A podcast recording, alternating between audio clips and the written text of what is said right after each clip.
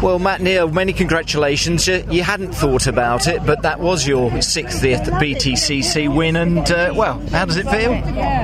Uh, it feels great, but I'm not thinking. I'm still not thinking about it. It hasn't sunk in really. Um, it's just, uh, you know, we're all lucky to be here. As I said on uh, up there with Alan, it's, we're lucky to be here. There's a few aren't here after a few weekends ago, and you still feel somber about that. And you know, it's been a great weekend for us before, but there's some not lucky enough to be here with us. So um, I'm going to take it all and Yeah.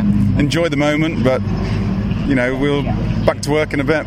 Exactly. Our thoughts are with uh, Billy Monger, obviously, and I'm sure that's who you're referring to. So our best wishes to him, and that race could be for him as well. But a great victory for you, Matt, but a 1 2 for the team as well. And not just a one two for us, a one two three One, for two, Honda. three for Honda. um, which is lovely because know these cars are made just up the road in Swindon, and it's it's great to see some of the guys from the factory here.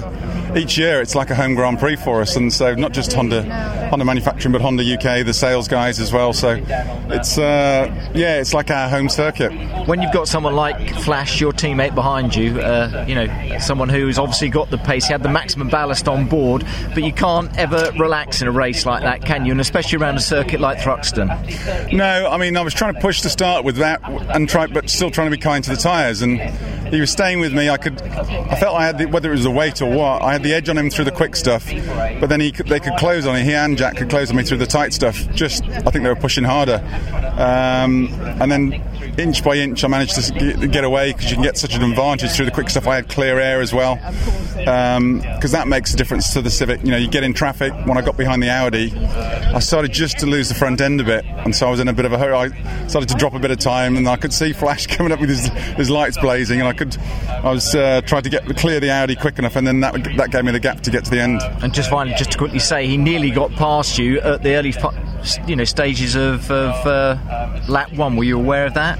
Yeah, we, we, we practice our starts a lot, and we're always we're always very evenly matched. But he always n- normally tries to nick me uh, by a tenth or two, and I knew I got the weight advantage, and it was it was a good drag race down the end. I made sure I was in the right map on the engine.